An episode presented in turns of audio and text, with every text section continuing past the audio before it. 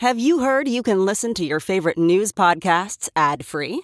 Good news. With Amazon Music, you have access to the largest catalog of ad-free top podcasts included with your Prime membership. To start listening, download the Amazon Music app for free or go to amazon.com slash ad-free news podcasts. That's amazon.com slash ad-free news podcasts to catch up on the latest episodes without the ads. V R training platforms, like the one developed by Fundamental V R and Orbis International, are helping surgeons train over and over before operating on real patients. As you practice each skill, the muscle memory starts to develop. Learn more at meta.com slash metaverse impact. This is the John Fugelsang Podcast. This is Sirius X M Progress. I'm John Fugelsang. Welcome to Tell Me Everything, the little show that could at What the Hell O'Clock. Coming to you for the next couple of weeks live from Los Angeles, our nation's capital. And it's so lovely to be with you. For the next three hours, we're going to be coming at you with a lot of facts, a lot of information, a good amount of empathy, uh, attempts at humor, and we will do our best to bring you to the brink of amusement. We have a great show tonight. Obviously, it's all about indictment number three. There's much ground to cover. Last night it ate up everything in the room, and tonight's going to be much the same, but let's just see if we can't find other things that may have happened on planet Earth in the last twenty-four hours, shall we? Our executive producer is the great Chris Hauselt. He is running this show out of South Carolina, as he has done since the COVID plague began. The great Thea Harper is producing our show out of Brooklyn. I come to you from Los Angeles for the next few weeks, so we are the triumvirate. This is the best kind of coworker relationship either of them have ever had. I'm literally thousands of miles away from both of my only two coworkers, and we are so glad you guys are with us. Um, we have some of our favorite guests here tonight to make sense of everything. Obviously, it's going to be a lot of politics. It's going to be a lot of law. We decided to get around that by inviting no legal experts and no politicians. But Bob Cesca is going to be here. The great Max Burns will be here, and our comedy daddy Keith Price will be here in hour number three. Last night, we covered this with three amazing women. Tonight, we're doing it with three men that still talk to me. Here's what's going on right now with this in- new indictment. The information keeps flowing. More and more people are beginning to read it. And the lines of defense are becoming more clear. Now, I think you'll see the lines of defense evolving quite a bit over the next few days. We want to know what you guys think, however, and we want to know what you're experiencing when you talk to your right-wing loved ones or coworkers or people on Facebook you still talk to. Um, because I, I, they're, they're going to have a really tough time with this one. Let's do a show. We are now sixty-one days until October second, when the Trump Organization's civil fraud suit goes down. We are one hundred sixty-six days from January fifteenth, where E. Jean Carroll's defamation suit starts up again. We are one hundred eighty days from January twenty-ninth, where Trump and his family's pyramid scheme class action suit goes to trial. We are two hundred thirty-six days from March twenty-fifth, with the New York State criminal hush money suit, where Donald Trump faces thirty-four criminal counts and faces potentially one hundred thirty-six years in jail. We are two hundred ninety-two days away from the start of the May twentieth classified documents trial, Espionage-Lago, thirty-seven criminal counts, where he faces possibly four hundred years in prison. And the superseding indictment, that was last week. I know it's hard to keep track of this. I'm going to repeat it every night. That's four more criminal counts, adding fifty years in the state of Florida. Oh, and we're three hundred forty-seven days away from July fifteenth of next year, when the Republican National Convention begins and ends with a contested convention. We're also one day away from Donald Trump turning himself in. Let's talk about it. I really recommend reading the indictment. Today, I had to fly from uh, New York to Los Angeles at an obscenely early hour. Uh, it, it was rough. It was a little too crowded. I like to fly on Tuesdays and Wednesday mornings. I find those are the safest times if you're going to travel. Airport's most empty then. It turns out when it's so hot, flights are canceled around the country. There is no safe time. So made it to L A, and along my way on the flight, I took some time and actually read the indictment, and I recommend it very highly. Uh, the New York Times has actually published an, a, an annotated uh, version, which is really, really compelling. Um, kudos to Charlie Savage for doing a really, really helpful uh, uh, analysis in real time as you read it. Look, um, it's crazy right now what we are facing. Donald Trump is the first president to be impeached twice, First former president to be indicted on criminal charges. The first former president to be indicted twice. First uh, former president to be indicted three times. He's not the first to lose the popular vote twice. All right? Can we get that clear? John Quincy Adams and Benjamin Harrison both did that. And they're the son and grandson of presidents, by the way. So like Trump, they were Nepo babies. He is the first president to be indicted on criminal charges for behavior while he was still in office. So these are the trials that we're looking to see. And we're going to be waiting to see what happens after yesterday's federal charges from the January sixth attack. Again, conspiracy to defraud the U S, conspiracy to obstruct an official proceeding, obstruction of an attempt to obstruct an official proceeding, conspiracy against rights, like the right to vote, the right to have one's vote counted. This was once used to prosecute K K K violence. There's never been a trial in our country's history, my friends. For all the jokes, for all the talking points, for all the fighting back and forth, this country in almost two hundred fifty years has never had a trial that came close to trying a former president who is also in the running, credibly, to reclaim the White House for an attempt to steal the election he lost. This is going to be the only chance, and I mean the only chance, for a decent, nonviolent society to hold this man liable for trying to end your democracy. twenty twenty-four is going to be an insane year, friends. We're really glad you'll be with us, because we're going to be seeing trials for Donald Trump, the, the con man, Donald Trump, the rapist, Donald Trump, the uh, hush money payer to porn stars, Donald Trump's Espionage Act violation, and, of course, Donald Trump's conspiracy theory try to overthrow the government scene. This indictment lays it out in such clear language. I'm going to be quoting it nonstop for probably the next several months. But the purpose, let me quote it, the purpose of the conspiracy was to overturn the legitimate results of the twenty twenty presidential election by using knowingly false claims of election fraud to obstruct the federal government function by which those results are collected, counted, and certified. So let's talk about the Republicans. Once the Right to Life Party, now the Right to Lie Party. See, listen, here's the main deal about all of this. It's not about Donald Trump lying. It's not about the fact that he has a free speech right to lie. The deal is, the charge is, the very tight case is that Donald Trump lied to stay in power. They're trying to make this all about how he's allowed to say what he wants. He didn't know he, he had lost. He was just got bad information. He was confused. But see, it's not going to work. They're going to be saying it now. Don't waste your life getting into huge screaming fights with people over this, because they're not going to believe it in two weeks. Jack Smith has collected testimony from so many Republican leaders. Again, like last year in the January sixth hearings, these witnesses are all Republicans. This is very bipartisan. And he was surrounded by people who told him he lost. There are almost three full pages in this incredible indictment listing all the different ways he was told he lost. All the th- lies he was told were lies that he went out the next day and repeated anyway. And the courts throughout his election fraud cases all over the place. So cue today's Republican Party flip out. Are you ready? Because the Hunter Biden charges are all there to distract us from Donald Trump's various legal problems. And the Hunter Biden charges are there to distract us from the fact that these Republicans can't beat Joe Biden on the issues. They don't have a credible opposition. They don't have the policy proposals to try to help non-millionaire Americans. It's all a distraction. So today they've said these Trump charges are a distraction from Hunter Biden. House Republicans will continue to uncover the truth about Biden, Incorporated and the two-tiered system of justice, said Kevin McCarthy. You know, Ron DeSantis, he's, he's criticizing Washington instead of Trump because he's just a hilarious coward.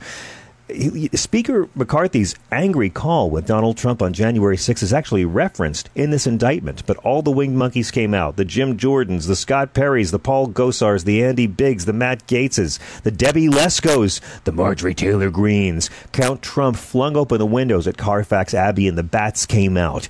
Jim Jordan was tweeting, "When you drain the swamp, the swamp fights back. President Trump did nothing wrong." I'm like, okay, so I guess you're saying if Joe Biden loses in twenty twenty-four, but decides to have fake electors fraudulently disenfranchise voters and have Kamala Harris certify the fraud, Jim Jordan has to defend it. They're really going for a low wattage audience. These Republicans don't know what to say to their supporters. So what do they do? They dangle keys in front of a toddler. Looky here, looky here, looky here. It's going to work for a day or two. But again, this is not going to cut it for them because Jack Smith has receipts. And trying to say that this is just a free speech case, that shows how panicked they are. These guys had a year to get ready for this indictment, and they don't have a better defense than this. Here's the great Julie Mason, who I just bow down and revere to over there on the Sirius X M POTUS channel. You ever listen to that channel? My God. I mean, I've done Julie's show, which is should be illegal because, you know, I got this job. That someone said, hey, let the chimp throw the dart. They used to have an official chimp at Sirius X M, and the dart landed on my headshot, and suddenly, here I am. But Julie Mason, she does a real show, and she spoke with uh, Wisconsin Governor Scott Walker. Uh, if you don't remember him, he was the uh, Ron DeSantis of the twenty sixteen presidential field. Listen to his twisted take on the political fallout from Trump's January sixth indictment, and you'll wonder, hmm, why have I never heard from this guy again? You know, just in terms of the political fallout on this, uh, I wouldn't be surprised if it has an impact both on primary election voters, which may seem more obvious based on the last two, but even on general election voters. What I mean by that is in the primary election, I think there's a sense, it's two words come to mind, family and forward. So with family, you think about even if for Republicans who Donald Trump wasn't their first pick going into twenty twenty-four, maybe they're interested in some of the other candidates. I think there's a sense when they feel like someone's being attacked, there's a sense in a family of of circling around that person and, and trying to protect them. And I think that's a little what? bit of it here. People think, well, if these sorts of things are worthy of indictment, why aren't they indicting Bernie Sanders for inciting violence against Steve Scalise and the other Republicans what? at the baseball practice, or Chuck Schumer for the things he said about Supreme Court justices, and then people ended up in violation of federal law in front of their house. So I think there's a bit of a pushback there that will likely lead to Donald Trump seeing a bit odd as it seems, a bump in the polls with primary okay. voters. But even in the general election, one of the mistakes Trump and his allies had made last fall was spending too much time looking backwards, talking about the twenty twenty election instead of moving forward. And I think in the general election, voters in battleground states like mine want to hear about what's next. What are you going to mm-hmm. do to get the country on the right track? And if liberals are focused on the last presidential election, I think they're in trouble. The reason Julie Mason's a better host than me is because I would have stopped on the Bernie Sanders line and said, you are a ferret-faced liar, Scott Walker. Bernie Sanders didn't lie to anybody. Yes, a guy took a shot at Steve Scalise, a mentally ill man who was able to buy automatic weapons. Steve Scalise, who voted to let the mentally ill have easier access to automatic weapons. Bernie Sanders did not support that. Bernie Sanders never incited anyone to violence. Bernie Sanders never told a lie that pissed anybody off. Let's just get that straight right away. This is the sort of thing we should be expecting. They're going to be saying, oh, well, the Democrats did this. They lied about Russia. They lied about... I mean, no one lied about anything. And no one's lies led to cops having the holy hell beaten out of them on the Capitol steps. This is how amoral and godless the Republicans are going to be on this. You got to be ready. Now, some of Republicans are saying, oh, no, he called for calm in the attack on the Capitol. He, he, he called for calm. But the indictment lays out Trump's incendiary rhetoric in the months leading up to January sixth and how it sparked so much rage among people who believed Donald Trump because that was the intent. Even after he lost dozens of court cases, challenging election returns in so many different states. And the indictment says, after it became public on the afternoon of January sixth that the vice president would not fraudulently alter the election results, a large and angry crowd, including many individuals whom the defendant had deceived into believing the vice president could, committed the violent acts. Now, let's talk about what Trump's defense is really going to be, because there's really only one main defense. And the main defense is stall this thing, delay any way you can, win the election in twenty twenty-four, and then pardon yourself or get a new attorney general to throw these cases out. They won't be able to get rid of the Alvin Bragg case or the Fonnie Willis case, but they'll go back to their bullshit of the last term and say a sitting president can't be indicted, blah, blah, blah. Again, everything that they're trying to say, and anytime you talk to anyone who's trying to defend Donald Trump in any way, just bring it back to the fact that Trump's actions were intended to disenfranchise millions of voters, mostly black and brown voters, who supported Joe Biden. They're going to try and stall it and cancel it. But if they can't, how will they defend him? There's really two different ways we've seen so far. And the first is the most prominent, and it is the dumbest. And you're going to be really sick of it, but it'll continue for a week or so, and that is... it's protected speech under the First Amendment. Yeah, he he he lied, but but he's allowed to say that. You guys understand, right? You're allowed to say, stick him up and give me all your money. You're allowed to say that. That's free speech. You're not allowed to say, stick him up and give me all your money while you're robbing someone. See, it's when you actually are using it to break the law that your speech has consequences. And the indictment acknowledges Donald Trump has a First Amendment right to lie. It literally says he has the right to lie. But it's trying to draw a clearer line between those kinds of uh, lawful efforts to find the truth and the unlawful means of discounting legitimate votes and subverting the election results. That's what this criminal case is all about. Marco Rubio, who for five minutes seven years ago was man enough to stand up to Donald Trump, now nestles comfortably in Trump's folds and tweeted, apparently it is now a crime to make statements challenging election results if a prosecutor decides those statements aren't true. So when should we expect indictments of the Democrat politicians who falsely claimed Russia hacked the twenty sixteen election? Blah, blah, blah. Okay, first of all, um, Russia did hack the twenty sixteen election. Uh, Twitter actually added context to this tweet. And the Twitter context said the indictment clearly states the defendant has every right to challenge the results of an election, even falsely, but that this defendant took actions in order to defraud the country. Trump's lawyer, the new one, John Lauro, it was on Fox News last night. You can see him on Fox News every night. In a couple of months, you'll see him on the news as Trump's ex-lawyer. He was saying, I would like prosecutors to try to prove beyond a reasonable doubt that Donald Trump believed that these allegations were false. No sitting president's ever been criminally charged for his views, for taking a position. So there's two different lies there, right? One of them is, hey, he's got a First Amendment right to say whatever he wants, which is true. Uh, he doesn't have a First Amendment right to try to overthrow the government. And the second one is, well, he believed it. That's the second line of defense. Jack Smith can't prove if Donald Trump really knew there was no election fraud. Yes, there's three pages of people telling him that's a lie, that's a lie, that's a lie. But he really believed it. He genuinely believed it. And if he really was that deluded and didn't believe the dozens of people, including his own daughter, telling him he had lost, well, it's not corrupt. He believed his own lies, despite being told by dozens of his advisors and allies and agencies that they were false. This is the implied Reagan-Iran-Contra defense. He didn't know what he was doing. He just said no. so, so think about that. That's going to be the next phase. After the First Amendment defense falls flat, they'll be saying he just didn't know. Trump's lawyers are going to essentially be asking a jury to believe that Donald Trump was delusional. While he's seeking the presidency, he'll be arguing in court that he was delusional to try to undermine Jack Smith's core notion here that Trump knowingly sought to defraud the country. And it's not going to work, because if they try and go with he was deluded, he didn't know better, well, that's going to force the entire Republican Party into having to defend a presidential nominee who can't tell reality from fantasy and wants to be your president. It's kind of beautiful. And we know he lied. The indictment shows uh, Trump he began listening more and more to conspiracy theorists like Sidney Powell, whose attorney said in twenty twenty-one for a defamation lawsuit, no reasonable person would believe her bizarre claims or truly statements of fact. Even Trump has uh, privately acknowledged in December that Powell's claims about voting machine conspiracies were crazy. But they're going to be going for the crazy defense. In order to prove corrupt intent, Jack Smith has already said, shown he's going to make the case of the jury. Trump was not delusional. He knew he had lost. He knew his claims were false. That was the entire theme we saw one year ago with the House committee investigating the January sixth attack. Those hearings last summer gave all of us a taste of what's going to happen. And Republicans should go back and watch those hearings now for the first time. They'll know what to expect. When you think about how the Trump election deniers got creamed in the midterms, you'll see how scared Republican leaders are. And there's a great article in Politico today as well about how Republican parties in some states are going bankrupt because no one's donating to the Republican Party anymore.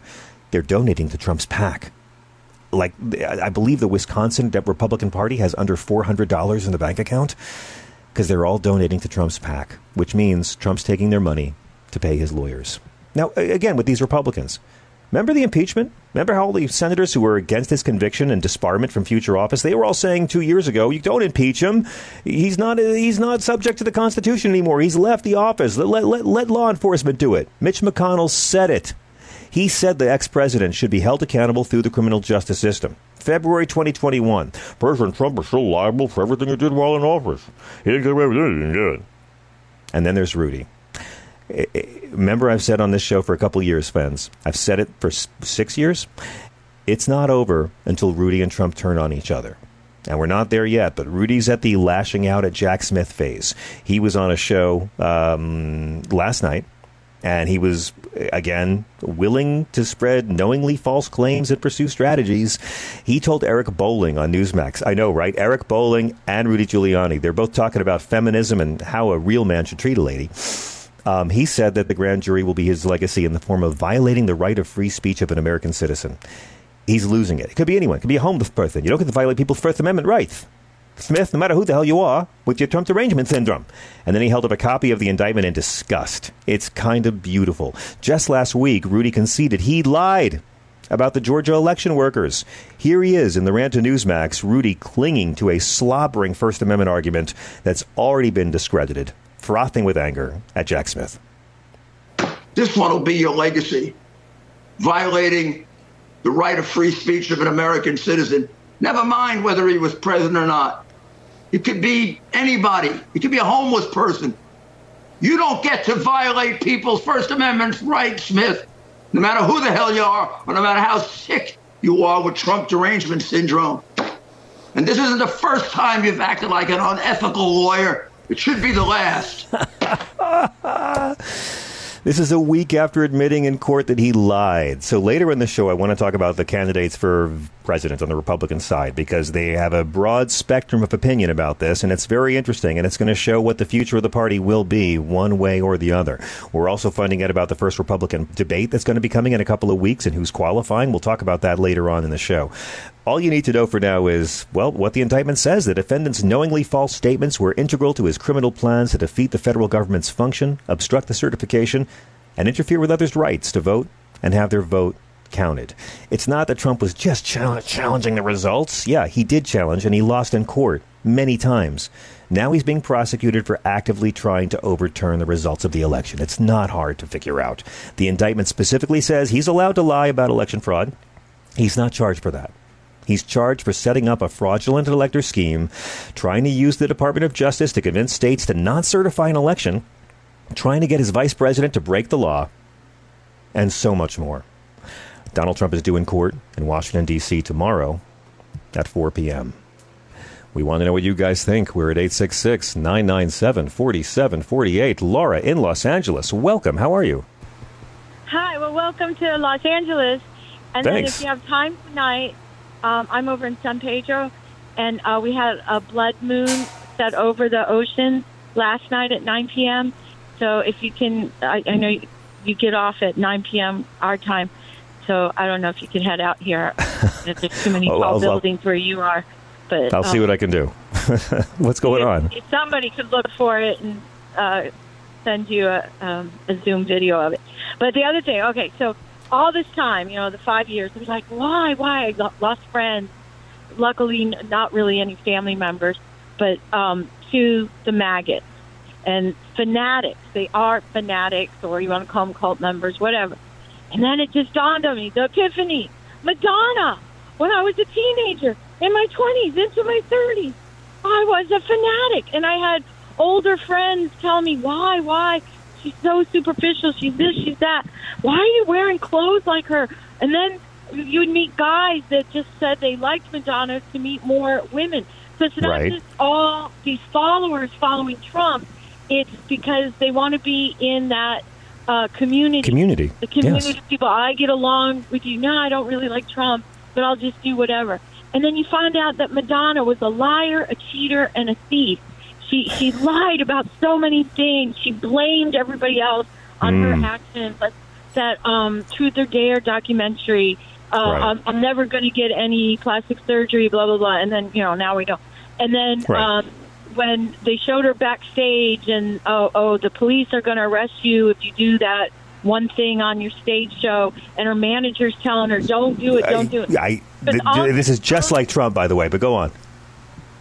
Well, I'm just saying the lies. Just when her manager tells her specifically not to do it, she lies and says, well, I'm going to tell the police that my manager told me it was okay to do it. Right. So she's going to blame everybody else. And oh, I then, see what you're saying. Yes. You know, the horrific thing, she vilifies. Anderson Cooper used to have his own daytime talk show, and she was a guest. I and remember. Vilifying the fanatic that, that was there in the audience. And Madonna asked her, why aren't you going, you know, are you going to... No, no, I'm with you. Listen, I, I I can agree. I'll go with you on the Madonna as a megalomaniac like Trump, but I, I will say in Madonna's defense, she is a self-made megalomaniac. She wasn't born into it like Trump was. She... Okay. She was that, born poor, was a good dancer, and, and you know, and, and figured okay. out a pop hook. Okay. So she's a self-made megalomaniac, and in that sense, she's well, earned we're, it. We're, we're, I want to focus on the followers, the fanatics. Yes. And yeah. So they will go, and I was one, and you go, and you go, and you go, and people try to talk you out of it. I'm like, oh, I know she did that. She said those horrible things about Sinead O'Connor. And, and she oh, sure did. And look at the Sinead was so right about the Catholic Church, but she... But Madonna said the opposite and defended the Catholic Church. Oh, well, okay, I'm just going to focus on her art. I'm just going to focus. Then we found out for the Rock to vote, she wasn't even a registered voter. And you got a good memory. Oh. She sure wasn't. Yeah. yeah. Yeah, so I'm like, oh, no, no, you can't knock me down yet.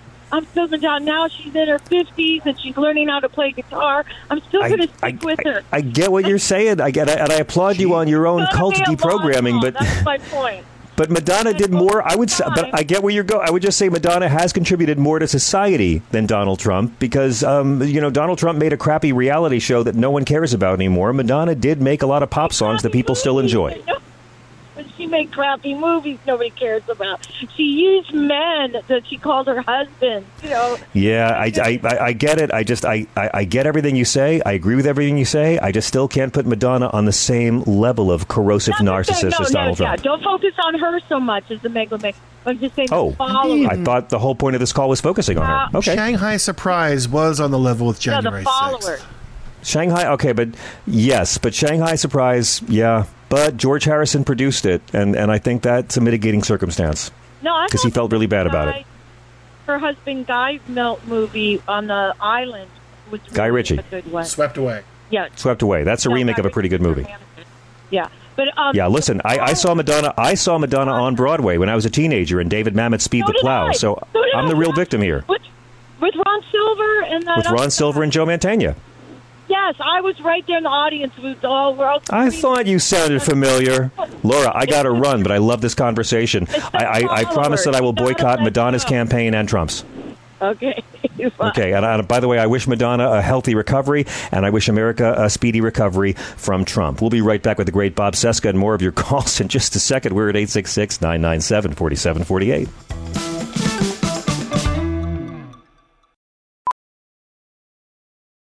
Professional welder Shayna Ford used V R training developed by ForgeFX to hone her skills as a welder. The more time that you spend practicing it, that's what separates a good welder from a great welder. V R training can help students like Shayna repeatedly practice specific skills. Virtual reality definitely helps because the more muscle memory that you have, the smoother your weld is. Explore more stories like Shayna's at meta.com slash metaverse impact.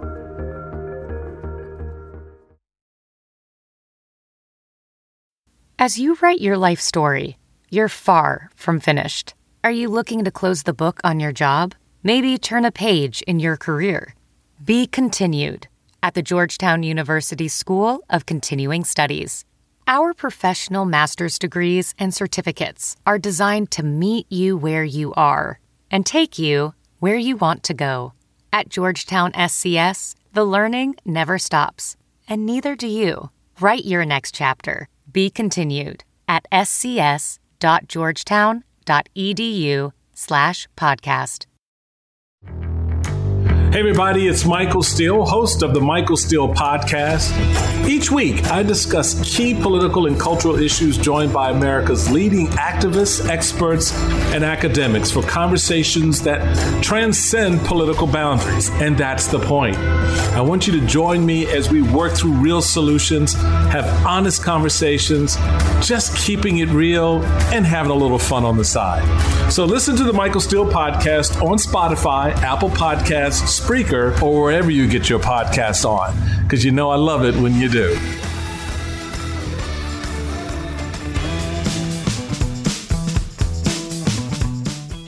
This is Sirius X M Progress. I'm John Fugelsang. Welcome to it.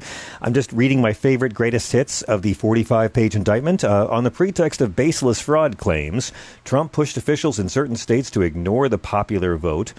disenfranchise millions of voters, dismiss legitimate electors, and ultimately cause the ascertainment of and voting by illegitimate electors in favor of Trump. You know, free speech.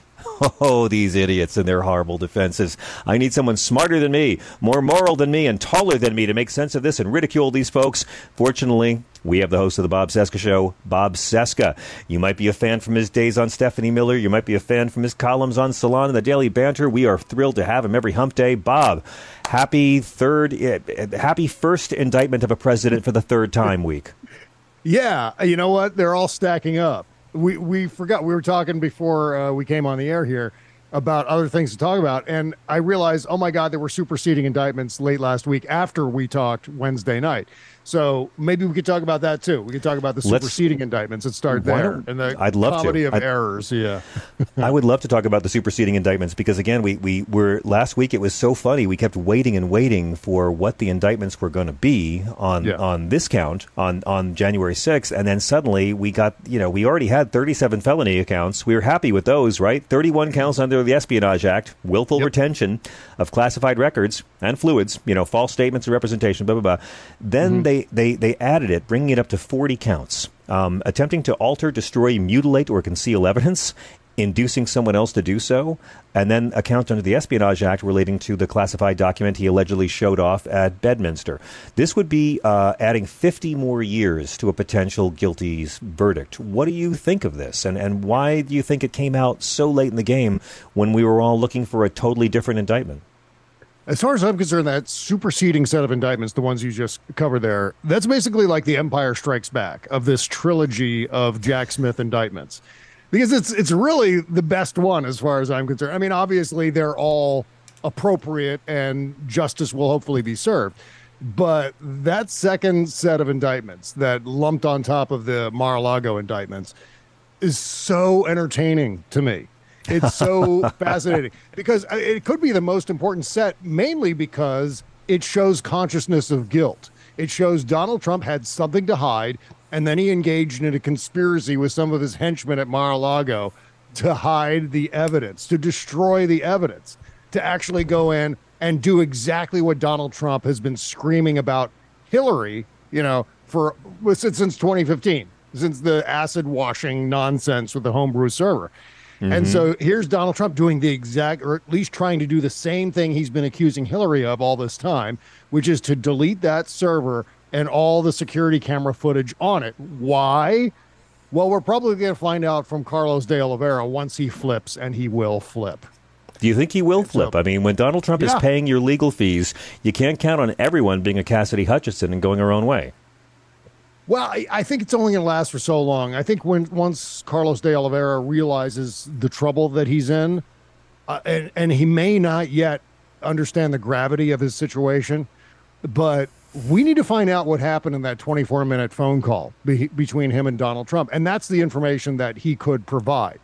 That Tavares can't provide that information. Trump uh, employee number four in that set, in that indictment. Uh, so we need de Oliveira to uh, to start cooperating with Jack Smith. And I think once he realizes, again, what he could end up facing as far as sentencing goes, he may reconsider all of that. And I think we're going to see that in the not too distant future when it comes to these co-conspirators named in yesterday's set of indictments. How so? So, yeah. Well, I, because I think one of the reasons why they were just named and not necessarily indicted yesterday, I think partly was to keep the focus on Donald Trump, but also to give them a chance to say, uh-oh, we're up to our eyeballs in doo-doo here, and we've got to do something to wiggle out of this. And and look, I, I'm astonished by the number of people who are willing to go to jail for Donald Trump. So I don't know if these guys, all of these lawyers, including John Eastman and Rudy, Rudy Giuliani and Sidney Powell and uh, the, the bro of cheese, uh, Ken Cheesebro, I don't know if they're willing to go to jail to stay, to remain in Donald Trump's good graces. That would be insane. I just, you know, look, I understand that they're inner circle people, but I, what I can't understand is this loyalty to the point of facing federal prison for God knows how many years as a consequence of participating in this conspiracy. So I think uh, what Jack Smith is going to do is he's going to press them enough to the to the point where they will eventually cooperate and try to cut some sort of deal. And I mm. think that is absolutely in the offing. I think we're going to see indictments uh, of these people in the not too distant future. And so uh, that's where we are. Do you have any theories on who um, unindicted co-conspirator number six might be? Because we're we're we're hearing strong Boris Epstein rumors, and you know me and Chris, we're always excited when someone we know hits the big time. yeah, I, God, I have no idea. I have no idea. Well, it, let me it, anyone's guess. Uh, let me ask you, you know. Yeah, go ahead. Well, I, I want to ask you about the potential. Brad, Brad Parscale. I mean, I don't know. Who who else would be at that level? Who who else would be engaging? Navarro. Navarro. To that degree. Navarro. Peter, Peter Navarro. Yeah. yeah, I think that's a pretty good shot. Jason uh, Miller, maybe. Yeah. I mean, there's so many. So many to choose. Stephen Miller. yeah, exactly. yeah. You know, oh, I forgot to mention Jeffrey Clark. Jeffrey Clark was, uh, what, number five? In the, on the yes. List? Oh, yeah. yes. Yeah. yeah. Um, it seems like, Bob, there's there's three lines of defense that they've come up with in the first twenty-four hours. Three main defenses. Number one, delay, delay, delay, delay, delay, become president and kill this. That's number one. Um, that's that's the, that's the big plan. Number two is it's just free speech. It's just free speech. Yeah. We're attacking people for free speech. Why don't we go after? Why don't we go after Chuck Chuck Schumer for wearing white after Labor Day? Then, huh? I mean, we, we, free, it's a, you know, which again, the right to lie party. It literally says in the indictment he's allowed to lie. It's just yeah. what he's doing while he's lying. Um, and then the third line of defense, which I think we're going to hear more of, is um, he's just kind of dopey. He didn't know. It's the Ronald Reagan Iran-Contra defense. He really believed this was true. Yes, three pages of people telling him it was a lie, but he just believed it. And and that could be, Your Honor, the best defense, that he just really, really believed it. Please make him president. He can't tell fantasy from reality. That's our guy. Yeah, I don't think that's going to work. Uh, uh, this no. indictment from yesterday is loaded with mentions of knowingly misstated or knowingly lied about the results of the election. Jack Smith is going to prove in court that Donald Trump knew that this was all bullshit from the very beginning. And there's probably numerous quotes, most likely from Mark Meadows and uh, uh, Mike Pence's uh, contemporaneous notes at the time. There's going to be direct quotes. There's going to be evidence showing that Donald Trump was fully aware. I mean, even when he said to Mike Pence, "Oh, you're too honest." That was yeah. kind of an admission of, oh, yes, but I'm lying, and you're not going to participate in my lie with me. So that makes you too honest. So th- that's where that gets eliminated right off the bat. The First Amendment argument is just utter nonsense because this has nothing to do with Donald Trump. In fact, Jack Smith went out of his way in this indictment to state that this had nothing to do with, with Donald Trump's lies about the outcome of the election. This had everything mm-hmm. to do with conspiring with uh, members of the Department of Justice in order to launch an investigation there. This involved disenfranchising voters, millions yes. and millions of voters in all the major swing states, just eliminating their votes with this fake electors scam. That was part of it. Uh, obstructing an official proceeding was the, the Mike Pence angle on all of this. Mm-hmm. You know, Eric Trump was on, I don't know, one of, with Jesse Waters, I think, either today or last oh, night. Oh, wow. I'm sorry. I, I, I missed that. Damn it. Go on. yes, I know. I'm so, so terribly sorry. But this is a spoiler warning. He didn't make any sense because he was talking about January sixth. Oh, wait till they see the video. Wait till they see the videos of what happened inside the Capitol. Well, we've all seen that video. Tucker Carlson was showing that video all over the place. And besides, this has nothing to do with the violence or the actual physical invasion by the Proud Boys and the throng of insurrectionists on January sixth. This is all about Donald Trump's conspiracy that right. led up to those actions. The official, the obstruction of a, an official proceeding had nothing to do with the invasion and occupation of the Capitol. I mean, it, it lays it out beautifully, and I got to read the indictment on the flight today. Um, Trump knew he was lying, but he lied anyway to create what they call an intense national atmosphere of mistrust and anger. Okay, mm. not sure if that's illegal yet, right? People in Trump's orbit repeatedly told him there was no evidence of voter fraud, so he knew he was lying. Okay, not sure if it's illegal yet. But then you see him pressuring the Department of Justice to support him and threatening to fire anybody who wouldn't go along with his plan. Mike Pence's notes totally helped the special counsel craft this entire case. And we now know, you know, Trump was watching on T V while his supporters were having this terrorist attack on the Capitol. But he wasn't just watching. He was literally lobbying legislators to go ahead and throw out the votes. He was he mm-hmm. was privately, while it was going on, like actually going ahead and pressuring G O P lawmakers to delay certification during the violence. Yeah, I yeah. mean, that's it. Boom. The amazing thing about all this, John, is we're talking about election fraud with regard to what's going to happen in Fulton County. We're talking about election fraud when it comes to this set of indictments. We're talking about uh, conspiracy to defraud the United States, to commit, to commit fraud against the United States. I mean, we could do this list all night long. And what continues to baffle me is how this guy continues to be, I mean, if you believe the polls, continues to be neck and neck in all of this, and not a single other Republican can even come close. I know that says a lot about the extraordinarily weak Republican bench. They don't have anyone who can challenge this guy, but it also signifies the fact that Donald Trump is the Republican Party. I mean, this fully underscores it. You know, you could throw in his entire awful record as president, the fact that he presided over the deaths of four hundred thousand Americans due to COVID because of his incompetence and slow walking that response. Uh, you can throw in the fact that he lost the popular vote in twenty sixteen, lost the midterms in twenty eighteen, lost his reelection campaign in twenty twenty, lost the midterms in twenty twenty-two, was impeached twice, and yet this guy is still their guy. It's an amazing statement about how horrendous the Republican Party uh, bench is. And the other thing, I just want to throw this in as an entertaining aside. Oh my God, they're running out of money. The They're running out of money. Did you see the Politico article? Yeah. The yep. suckers are running out of money to give to Donald Trump, and he's burning through it, paying for all these legal fees. They haven't even gotten to campaigning yet. No, I can't imagine they... what this is going to look like a year from now. In the first half of this year, Bob, we found out this week, they raised fifty-three million dollars in campaign funds. They spent fifty-seven million dollars in campaign funds, and most of that money went to defense attorneys. It's amazing. They can't nominate a guy or a woman who's not uh, up to his eyeballs in legal fees. They well, can't keep find someone who's co- got to constantly defend themselves. And, by the way, who, if he gets convicted, may not even be able to become president because of the Constitution. Oh, so uh, listen, just... uh, we're already, I mean, we're doing countdowns every day, Bob, until the first date of all of these different trials and the R N C in January, uh, July fifteenth, which I think will be, the, for many of us, the first contested election we've gotten to watch in our lifetimes, because yeah. they may be on the verge of nominating a convicted felon to be president. And there will be old guard Republicans who just won't let that happen.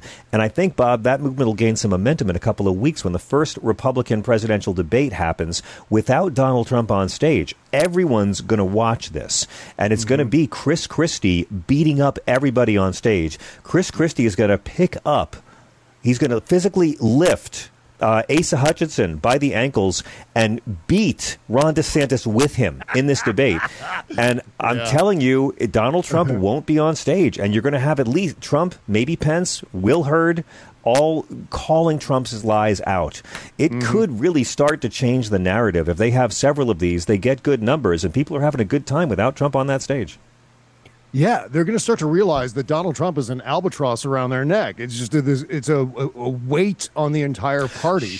That oh yeah, oh should I not be giving them advice? Yeah, you know what? I, I you gave me the shush gesture. Yes, I, I know. No, I should, MAGA, I please stop try- support please, him. MAGA, go ahead and nominate Donald Trump. Oh, I, yeah, please don't don't send him money, MAGA. That owns the libs. Yeah. We hate it when you send him money. Please, mm-hmm. um, Bob. It's going to be an amazing year. I'm sorry. There's so it's so bonkers crazy the next year, and all of these different lawyers' names we're going to have to learn. Uh, I want to just take a moment to to get your reflections on. You know, last week we talked about Sinead. Um, now it's the loss of Paul Rubens, which I don't think anybody was really ready for. He was only seventy years old. Um, yeah. Millions of us grew up with Pee Wee Herman, and uh, you know, someone again not without his own demons and problems over the years. But um, what was your take, and were you a big fan? I was a gigantic fan. Uh, he was so interesting and unique and unusual. There was no one like Paul Rubens, Pee Wee Herman character. It was just an incredible invention of his that had such endearing qualities and uh, an, an unflappable optimism Uh, his, his the, the, seeing that scene in Pee-wee's Big Adventure of just Pee-wee waking up in the morning and doing yeah. all of his morning things was just so delightful. And you know, as I keep thinking, he made back, Tim Burton's career. He made Tim Burton's career. Absolutely. With that movie. What a great pairing, by the way, of Paul Reubens and Pee-wee Herman and Phil Hartman to yes. make that, you know, lightning in a bottle film. That is just so it's I, I keep forgetting all the amazing scenes in that movie. And, and then as I'm recalling, I'm like, oh, yeah, there's that one, too. Oh, and there's the thing with where he falls over on the bike and says, I meant to do that. Oh, and then there's yeah. the scene with uh, James Brolin where he's got the dubbed voice as the That's bellhop right. at the desk. And it just goes on and on and on. It's such a wonderful movie. But it, it, between his T V show and his appearances T V show on David great. Letterman. I mean, just a great, yeah. great T V show. Yeah. Yeah, yeah. And I just, I so appreciate uh, comedians and performers who create unique characters, characters that exactly. you've never seen before. And, exactly. And, and, and to that degree, uh, Paul Reubens was an iconoclast. I would categorize right. him as a one-of-a-kind, they broke the mold kind of mind. And we're just, we're so fortunate to have been on this planet at the same time as this wonderful, wonderful f- performer. And, uh, you know, you could name a list of, uh, you know, a couple dozen iconoclasts, but he's one of the first names that pops to mind. And uh, it just it was one of those uh, deaths that re- reminded me so much of uh, when Robin Williams died. You know, well, you yeah. just it, there's something that's especially tragic about someone who seems so kind and uh, empathetic and ebullient and all of these things. Of course. Yeah. But also, uh, you know, we, when no. a great dramatic actor goes, we're diminished. But when it's a great clown, yeah. uh, it, it's just, you know, we last year with Saget, with Norm, with Gilbert, it's mm-hmm. just so hard with, with Judy Tenuta. It's so hard to put a put, to, to find a meaning in it. And, you know, when you think about com- comedic actors and artists who were able to create one character and play that character for a whole career, it's very few who really. Ch- Chaplin and the Little Tramp, you know, Harpo Marx, mm-hmm. Minnie Pearl, I mean, Larry the Cable Guy. That's a very broad spectrum of talent there. But I'm just oh, saying yeah. it's very rare that an artist picks a character and plays it. And Pee-wee Herman has been part of the public zeitgeist for over forty years. I mean, he's just a cultural touchstone for so many of us. Yeah, great, he would have great fit artist. Perfect. He would have fit perfectly with the Marx Brothers. He would have fit perfectly. And, and not a lot of people make this observation, but there was a lot of Ernie Kovacs in Pee-wee Herman mm-hmm. Be- with all of the weird props and the, the chaotic nature of that T V show. That was Ernie Kovacs. Ernie Kovacs yes. was sort of like, I would say he's like Pee-wee Herman's grandfather. Yes. Uh, and if you look at some of those old, uh, you know, kinescopes of Ernie Kovacs, you see a lot of Pee-wee Herman in there, too. And I, I don't know if anyone's made that observation yet. Probably have. But oh, now you're uh, making me review everything in my mind. Bob, how do we follow you? How do our listeners follow you and keep up with all your doings, Mister Cesca? Uh, you can follow my podcast, bob cesca show dot com. That's the Patreon page and also wherever you get your podcasts. Yep. It's so good to see you, Bob. Thank you so much for joining us. We got to hit a quick break. We'll be right back with your calls at eight six six, nine nine seven, four seven four eight.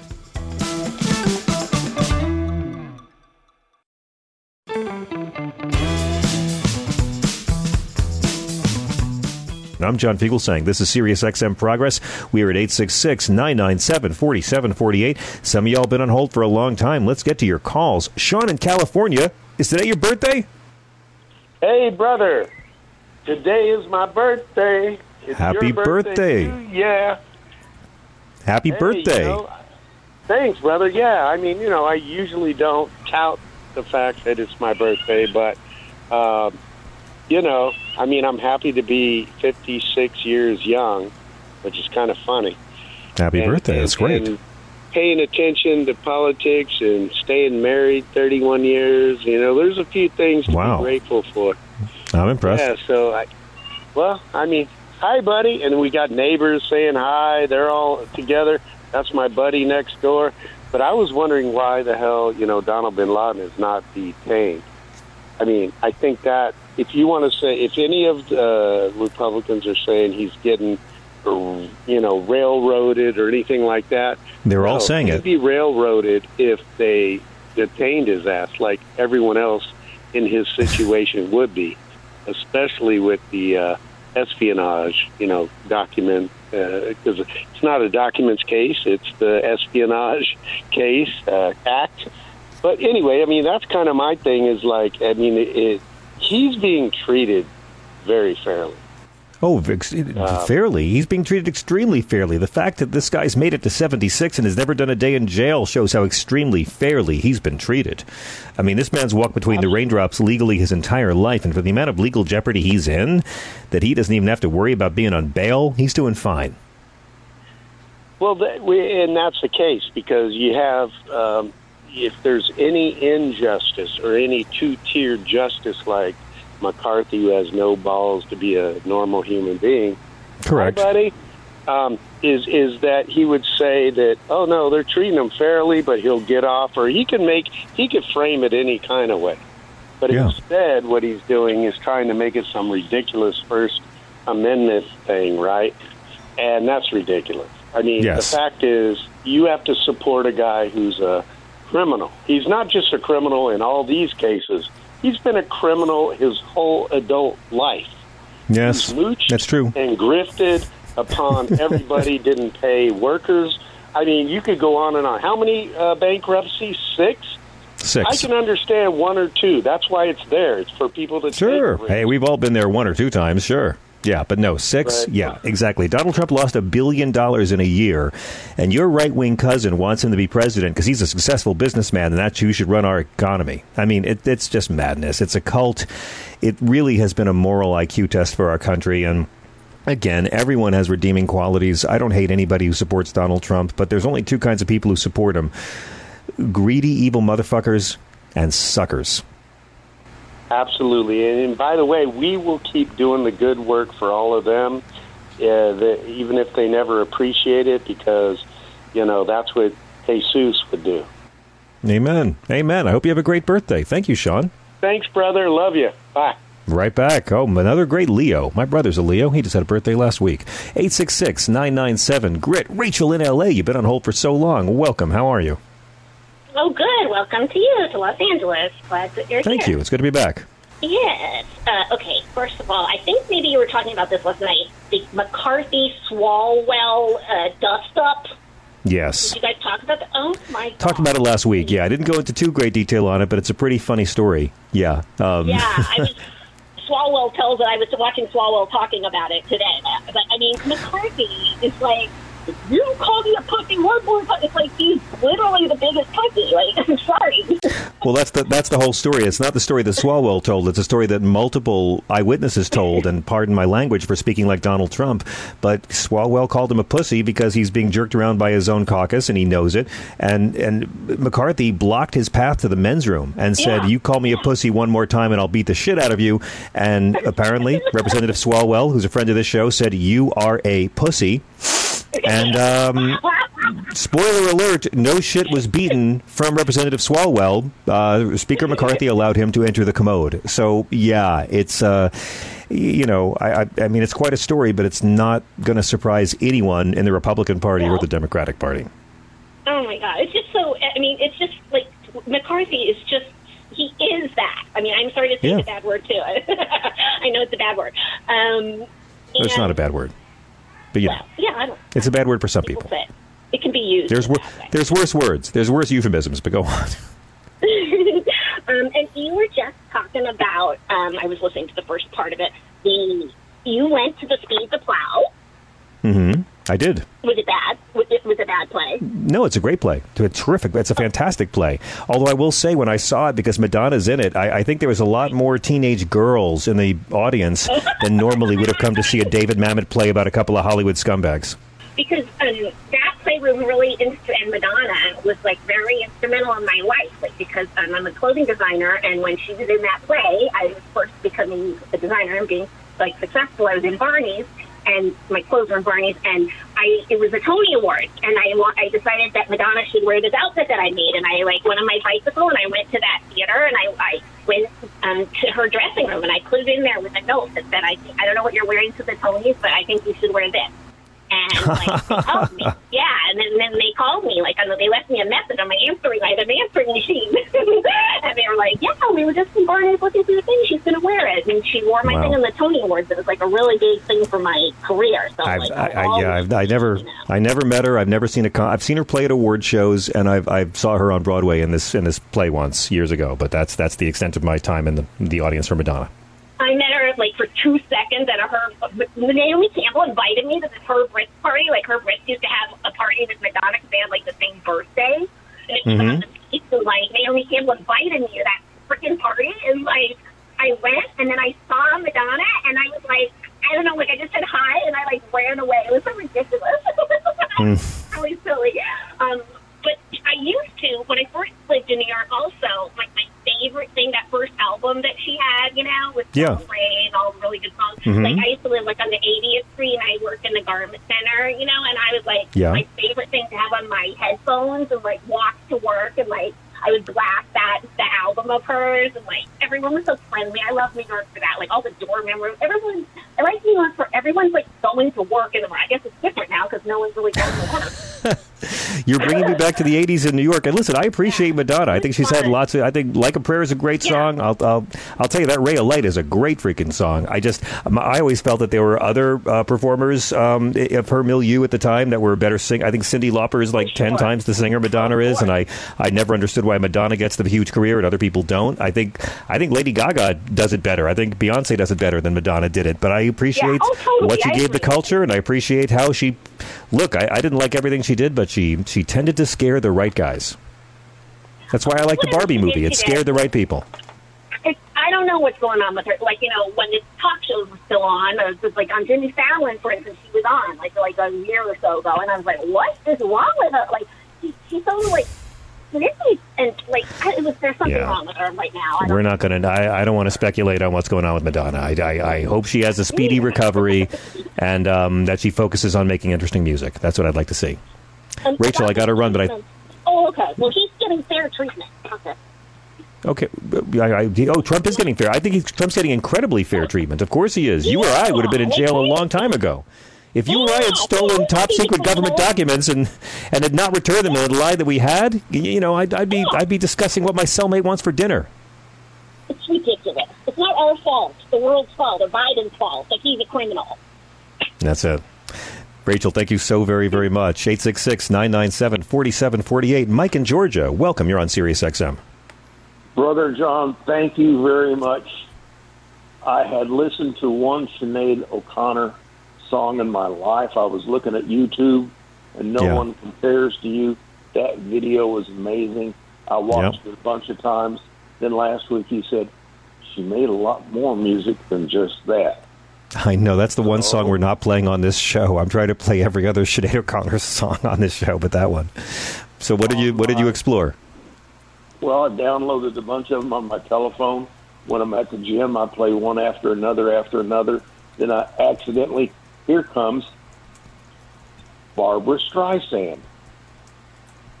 I'm listening to it a little closer, and I'm going, Barbra Streisand never sounded this good mm-hmm. on Bewitched, bothered, and bothered and bewildered. Something I may have heard in the fifties or sixties. It was a long time ago. Yeah, that was Sinead. Then a little bit longer. Her third album. Don't, don't Cry for Me, Argentina. Yeah. And then she played a duet with Willie Nelson. Thank you very much, John. I would have never known about those. That's a duet. That's, by the way, the duet is a Peter Gabriel song, Don't Give Up, which Peter did with Kate Bush very famously. Willie Nelson, the day after Sinead was booed off stage at the Dylan Tribute Show, invited her to come and do and cover it with him for his album Across the Borderline, which is great. And Willie Nelson's cover with Sinead O'Connor is a wonderful, wonderful recording. Okay. Uh, yeah. I better let go. I've got another story or two, but uh, you've got a lot of people on the line. I'll no, but I love it. I mean, I, I I love that you like got into her music. I, that was my biggest hope, that people would explore more of her stuff. I mean, for me, like, she was just this incredibly uncompromising and, and powerful rock singer, and and I, I was drawn to her for her punk sensibility, but the melodies and the lyrics. And over the years, I realized, like, you know, I, I my opinions on feminism and Christianity and theology were so shaped by her as a young person in so many ways. I mean, I I never would have listened. I never would have been a young guy listening to songs about being a mother or pregnancy if it wasn't for Sinead O'Connor. And a lot of that stuff I never would have been open to as a guy if she hadn't been the one delivering the message. So I think I, I know a lot of really cool men who like her music, and it's really, really a, a pleasure to hear you say that you discover, you enjoyed what you discovered.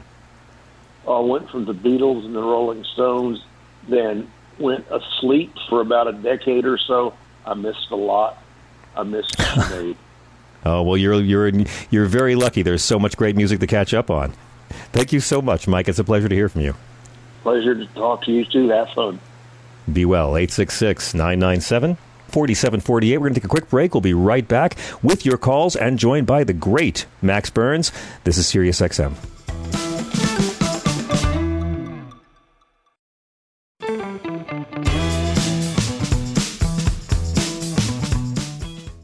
I have to admit, I didn't know about the Denver blackface lady until Max Burns told me. Now I I I tremble for my country when I consider that God is just. Oh, my Lord. I, I learn a lot from Max Burns. Sometimes he thinks I don't want to know, but hey, you got to be fearless. Max is a Public Relations Society of America award-winning Democratic strategist, terrific political columnist, and his work has guided some very successful companies and campaigns. You may have read his stuff in the Daily Beast, seen him on News Nation, N B C News. He regularly classes up Sirius X M. What a pleasure to welcome Max Burns back to Progress. Hello, sir. Thank you. Thanks so much for having me, man. This week has not Thank let you. up. No, it's not. But I got to tell you, I thought the only thing that happened in the world today was the fallout from the impeachment. I'm glad I have you to tell me about Denver blackface lady. I just saw this clip a minute ago. Um, what is going on? I mean, I, this woman is in, it looks like it's a Target, right? And she just looks like she's got her, her, her mud mask on. And she just came in looking for attention, didn't she? She did. I mean, this apparently she put her blackface on, drove to the Target, and Facebook Live recorded herself on her page the whole drive, went in throwing glitter and demanding to see their pride section. And one of the workers says, "Ma'am, it's August. I mean, the pride stuff hasn't been up for two months now." But apparently this this woman is clearly experiencing something. And it, in a post to Facebook she made, she says she's on a psychiatric hold at U C Health right now, which, oh. I mean, it's tough to argue is not the right choice here. It clearly not her best day. No, it's clearly not. We wish her a, a speedy recovery. Um, and we can only begin to speculate who she voted for. Uh, speaking of which, Max, what a day. There's so much to go through, and I spent the day on the plane reading the actual indictment. There is so much in there that I didn't know about, um, so many factors that I think have to be covered in so many ways. I know every news article has got the six big takeaways from the, the, the indictment. I'm wondering what some of yours might be, because there's there's a lot they crammed into forty-five pages. There is. And it's what's really interesting to me is the most interesting part is getting the least conversation from my perspective, which Tell is me. that that conspiracy against rights charge, yes. which is effectively saying, uh, making very clear in the indictment that Donald Trump and six co-conspirators worked together to try and deprive American citizens of their fundamental constitutional right to vote. And I, I simply cannot think of a worse moral crime you can commit in a democracy where our vote is the root of all of our political power. To say that the votes you don't want to count are not going to count, and win or lose, you're going to hold on to power, it, it strikes at the very heart of our experiment in self-government. It's it's deeply true. And again, not just not being able to vote, but not, ha- ha- you know, blocking the right to have your vote counted. I mean, they really are spelling out the language in very simple terms, and I think that's going to be very effective at the quite well-coordinated bullshit talking points of defense we've heard, which is mainly um, free speech, you idiots. He can say whatever he wants. And uh, that's pretty much all we've heard from the G O P faithful so far. Yeah, I mean, we've seen defenses evolving through the day. Now the most recent one, which Mike Pence tested out in his remarks, is actually Donald Trump isn't a criminal. He was just hoodwinked by all these crackpot lawyers into believing the election was stolen. So in the G O P mind, Donald Trump is really the victim here, and certainly not liable for the things that happened because of those lies. And the problem with that is, of course, the indictment shows that's not true, that Donald Trump was ignoring and even firing people who told him the election was fair, that he that's was right. kneecapping anyone who said otherwise, and that he was actively rewarding people who were doing his bidding in the press by bringing them in on this conspiracy. And it, it it's shocking to me that Mike Pence would still carry that water for the G O P, given that he was the victim of some of the worst kneecapping Trump delivered. Yeah, but does it really shock you, Max? Because let's be honest, this is Mike Pence we're talking about. Along with Trump, I've always said he's all the evil, twice the hypocrisy, and half the comedy value. I mean, Mike Pence is trying to ride this wave as best he can. He is seemingly running for president and wants to have a career in politics still, yet he knows that he can only tell so much truth before MAGA hates him forever. I mean, the indictment It talks about how Pence took contemporaneous notes during one meeting with Trump and John Eastman, and that Trump knowingly was pushing false claims of election fraud during that meeting. Trump said, in, in, according to Pence's notes, bottom line, we won every state by hundreds of thousands of votes. Eastman asked Pence to either reject the legitimate electors from the seven states that Trump wanted to dispute, or at least send the question of which electors was legitimate back to the state legislatures. As I read all of this, I'm like, Pence really cooperated with Jack Smith tremendously. And I think he's trying to make it seem like he didn't. He wants to have it both ways. He's coming out there saying, well, no president who thinks he's above the Constitution should be able to serve. Yet he still wants to be liked by people who want to hang him. I mean, isn't that so perverse in a sense? Like, it is very true from this these uh, indictment and the documents that were given that so much of it depends on Pence's contemporaneous notes, and that it's clear Pence at no point went along with this, was flat out from the beginning with his team that this was going to be a disaster, that it wasn't even worth discussing. But you won't see that talked about. And even though Mike Pence's team was so nervous for their own safety that they requested additional Secret Service to protect them from the president's supporters, you won't hear Mike Pence say a word about that. You won't hear Mike Pence say a word about how there were open calls to invoke the Insurrection Act and mm. literally empower Trump to gun down Americans who would protest against his seizing power. The worst parts of this are going to be completely ignored by these people.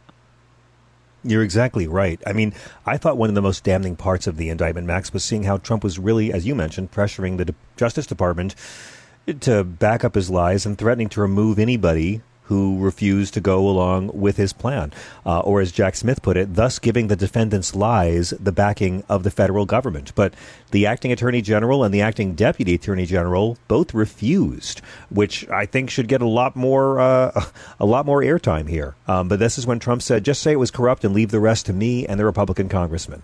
We've heard that before. But, you know, again, he, he tried to install co-conspirator four as acting attorney general to help further the entire plot and then back down after a lot of his staff threatened a mass resignation. I mean, this is not going to go well for Donald Trump. There's just too much testimony on the record, Max, and it all comes from Republicans. It does. I mean, it is impossible to pin this one on the liberal conspiracy. Every single witness who testified against Donald Trump was literally someone Donald Trump chose to work with. Was except his for own Moss, except for the Ma, the, except for for Shay Moss uh, and and her and her daughter, except for them. But uh, yeah, the Georgia election True. workers. Otherwise, you're right.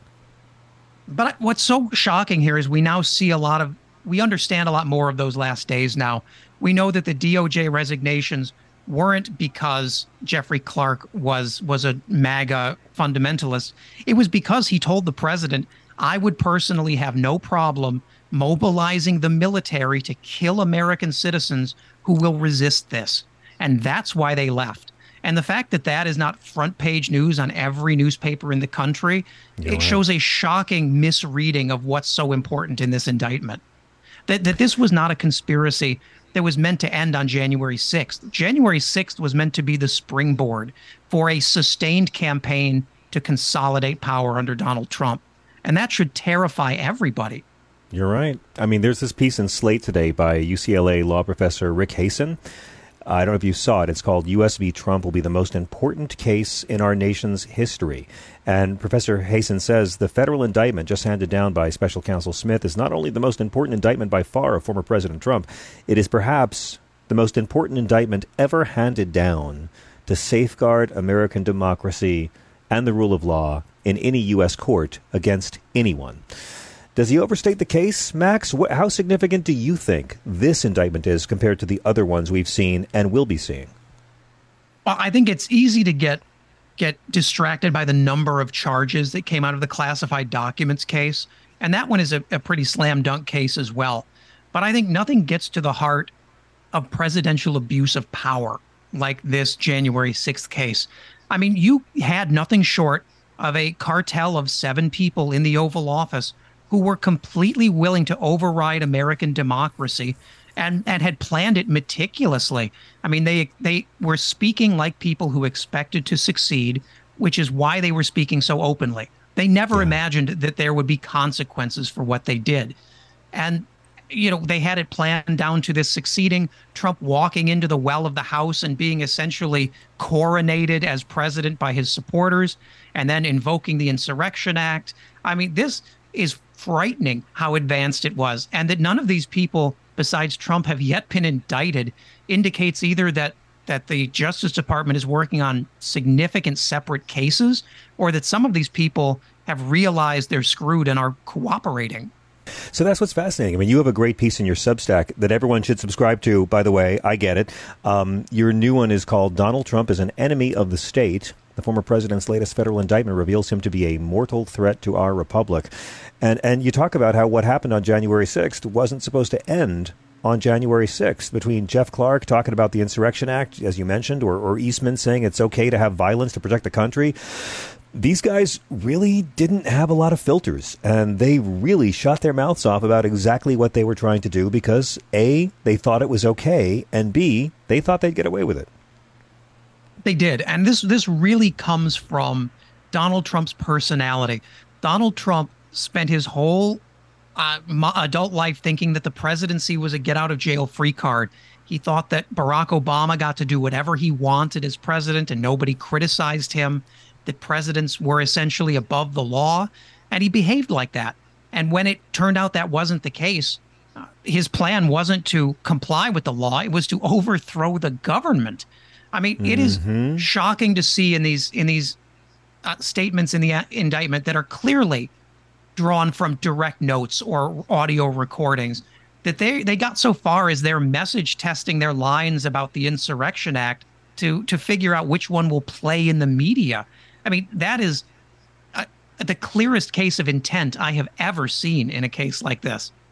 I mean, so what do you say to our Republican brothers and sisters who call up and say what we're hearing Marco Rubio, who's smart enough to know better, say, this is just free speech. The man was just saying what he believed. I mean, Max, I'm saying it's kind of like the, the last ditch Reagan Iran-Contra defense. Oh, he was just deluded. He didn't know what he was doing. They're they're yeah. literally sliding towards that now. Oh, you, you have to let him off, Your Honor, because he doesn't know the difference between reality and fantasy. Yeah, I wish these Republicans would read literally the first couple pages of the indictment, where Jack Smith takes pains to say that it is not illegal to say an election was fake or rigged. You can shout that to the rafters as much as you want. And but not when illegal it to lie into, about it. Yeah, and not illegal to lie about it or to go on T V and say that, that it's rigged and Joe Biden stole votes. But but it becomes a crime when you're asking people on the basis of that information that you know is a lie to sign documents claiming you won a state that you didn't. I mean, there's there's no clearer argument for fraud than that. I mean, these people mm. knowingly claimed to be people they were not and then attempted to overturn election results based on that lie. And they all knew what they were doing because they were coordinating meticulously. Yep. Wow. So where do you see this playing out, Max? We have five trials beginning for Donald Trump between now and the R N C's kickoff on July fifteenth of next summer. Five trials. Presumably this one, there's a chance this might start before July fifteenth of next year. Is this really the big one? I mean, do you think he's ever going to see any actual jail time? I do. I genuinely do. I think the, this case specifically is is damning, but not necessarily a jailable situation, at least from what I've read. The the likelihood of imprisonment on these charges is minimal. But mm. the classified documents case has several very clear, very serious federal felonies he committed that do come with minimums. And it would be very unlikely, I think, for a jury, if they found him guilty, to then decide that that no punishment was warranted. You're but right. it, it certainly does look now like Donald Trump is going to be spending more time in courtrooms than on the campaign trail. And fortunately for him, that doesn't seem to hurt him at all. Nope, they're going to overlap as well. He will be in Alvin Bragg's courtroom twenty days after Super Tuesday. It's going to be crazy. And, and Max, I'd be most remiss uh, because I'm a fan of your Substack if I didn't bring up your, your other recent piece, which um, I kind of love. At first, I kind of I kind of got defensive against it because you know how I get with the ageism, but you, you make some really solid points here, and I'm I'm very anti-ageist. But your piece is called "The U S. Senate is America's Nursing Home. It's Time to Replace the Sickly Senators Who Are Holding Our Country Back." I guess after a month that included um, Dianne Feinstein and Mitch McConnell not exactly at their best, we should be prepared for this God dialogue, shouldn't we? Yeah, I mean, this is a conversation that has become impossible to ignore. I mean, we've seen the minority leader of the Senate suffer a serious medical incident on live television to the point that he was disabled and unable to continue his work.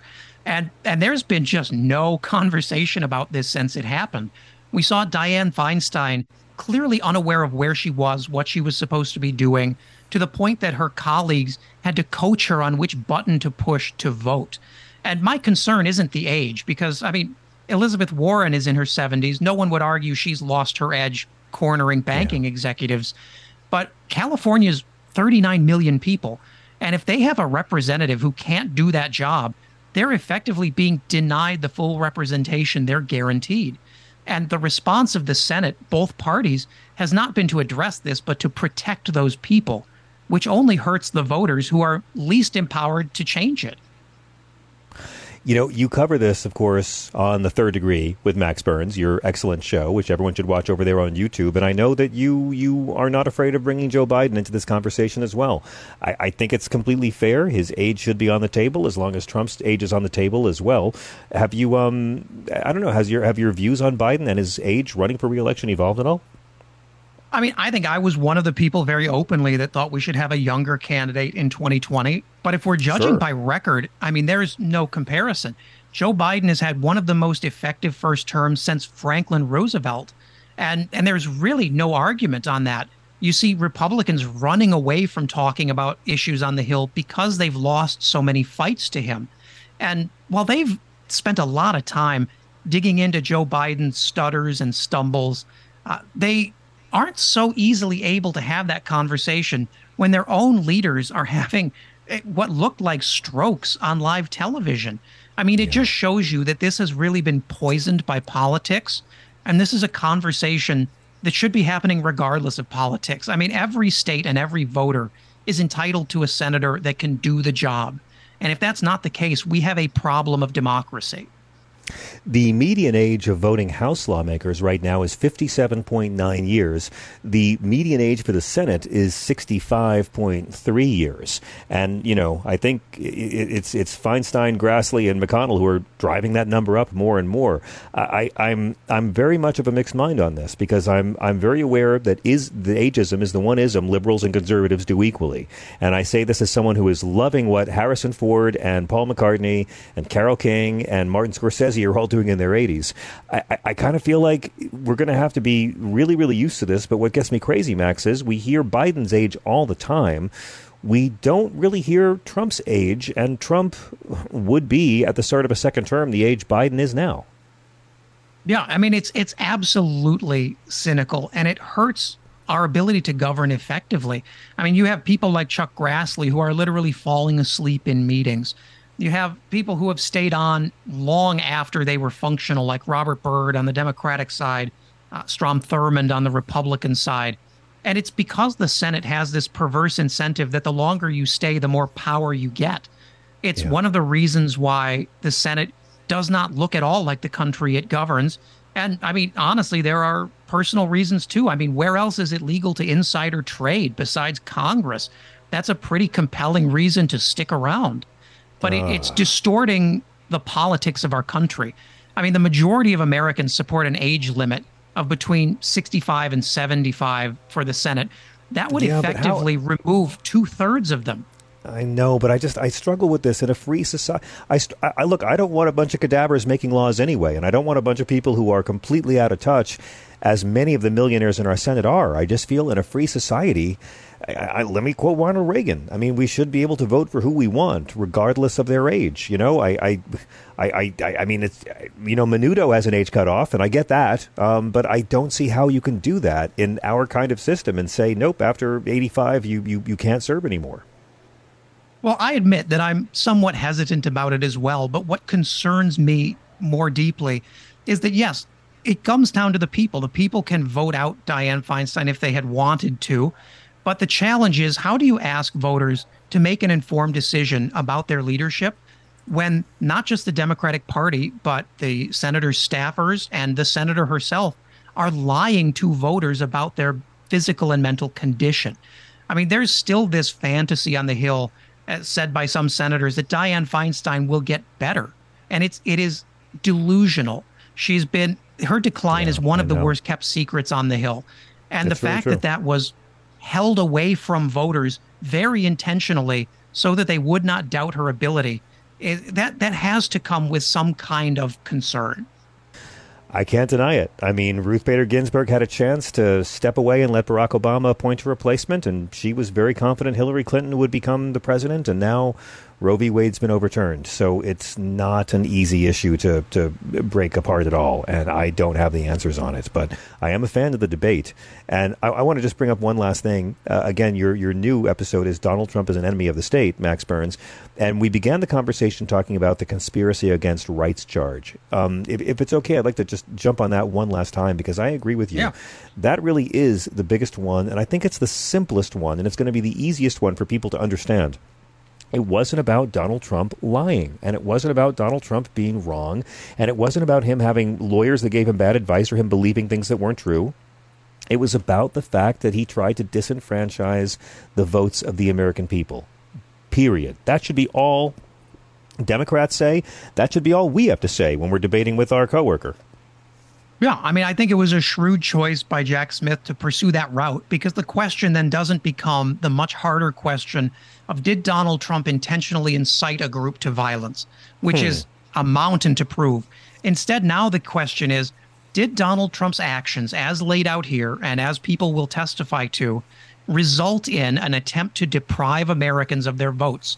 And there is plenty of evidence from Arizona. There's plenty of evidence from Georgia to show that not only did he want to do that, but when his lackeys couldn't do it, he got on the phone himself to try and That's make right. people create these fake elector slates. I mean, the intent is right there. The minute he picked up the phone shows his intent to make this happen. And that's going to be something you'll see Jack Smith come back to again and again. One last question, Max. You you have a great tweet how Ron DeSantis' messaging this week indicates he's following a very Jeb Bushian path, downplaying Iowa and New Hampshire for one big final stand in South Carolina. It's also kind of Jeb Bushian in how he's trying to capitalize off of a crisis while avoiding taking a bold stand on the crisis itself. He's trying to fundraise off of Donald Trump's indictment while blaming the government for Donald Trump's indictment, because he can't blame Donald Trump, who he hates, because he needs Trump's voters. It seems like these candidates are just sitting there waiting for Trump to either have a stroke himself or have to drop out of a race that he will never drop out of. Oh, they absolutely are. I mean, it's it's just that the candidates can't have a bumper sticker that says, if Trump dies, pick me. And Ron has been especially weird about this, because now he's in South Carolina. He gave a big speech where he said he wanted to to sublet a house in South Carolina for all the time he's going to spend there, which led immediately to Floridians saying, hey, we have a ton of problems here. Why are you spending the rest of the year in South Carolina? And it is just so much Jeb Bush's exact path of, of discounting these must-win early primaries and yeah. saying you're going to make your last stand in South Carolina. But frankly, looking at his fundraising, I'm not entirely sure his operation will make it to South Carolina. Oh, no. Please clap. I mean, we he was so well funded. He had so I mean, he was doing so great. And now it's just done. I mean, he's not raising any money anymore. He just got a third of his campaign staff. And again, it's it's I think the only person who's going to be having a better fall than Ron DeSantis might be uh, Rudy Giuliani. Um any predictions about what we're going to see with Rudy now? He's got a couple of cases happening this same day that we find out he's the un- unnamed co-conspirator number one in this indictment. Uh, the young woman who's suing him for sexual harassment released transcripts of her tape recordings. I don't know if you got to read those, but uh, boy, oh boy. Unfortunately. Rudy has female anatomy parts he likes a lot and likes to talk about a lot. Well, I'll tell you, in this indictment, Rudy Giuliani has finally achieved the number one spot at something. He's at least co-conspirator number one. And it's, if he's not talking actively with Jack Smith, I mean, he's lost his mind, because more than anyone in that indictment, Rudy Giuliani is hung out to dry by literally everyone, including the other co-conspirators. Oh, so he's so a true. guy going into this with no friends. And he's a prosecutor enough, I hope, to still know that the best way here is to take a deal. You think that's going to happen? I mean, I don't see Rudy getting disbarred. I just don't think the Southern District would ever do that to their their hero. Their, their, you know, I mean, he's such an icon of the district. But do you think is this going to be he'll take some kind of deal and just slide away with a little bit of dignity? I, I honestly don't know anymore if he knows how to stay out of trouble. I mean, I like to think that these people have some rationality left, but then they did get together and try to overthrow the United States government. Oh, there's that. Like yeah. on tape. So I wonder how rationally they're thinking right now and how much of this is just panic and the realization that this is actually real. There's not going to be any pardons coming, and they're actually going to have to face it. Max Burns, it is such a pleasure having you on our show. What a crazy summer we're having. This is supposed to be when everything gets boring, isn't it? Like August is when everyone goes on vacation in the media world. What Once is the best way? Time. Yeah. How do our listeners keep up with all your doings, Mister Burns? You can follow me on Substack at max burns dot substack dot com or on Twitter at the max burns. So good to have you back, Max. Thank you for joining us. We got to go. Chris and Thea, thank you. Uh, what a great show we had tonight. We'll be back again for some more tomorrow. This is Sirius X M Progress. Peace.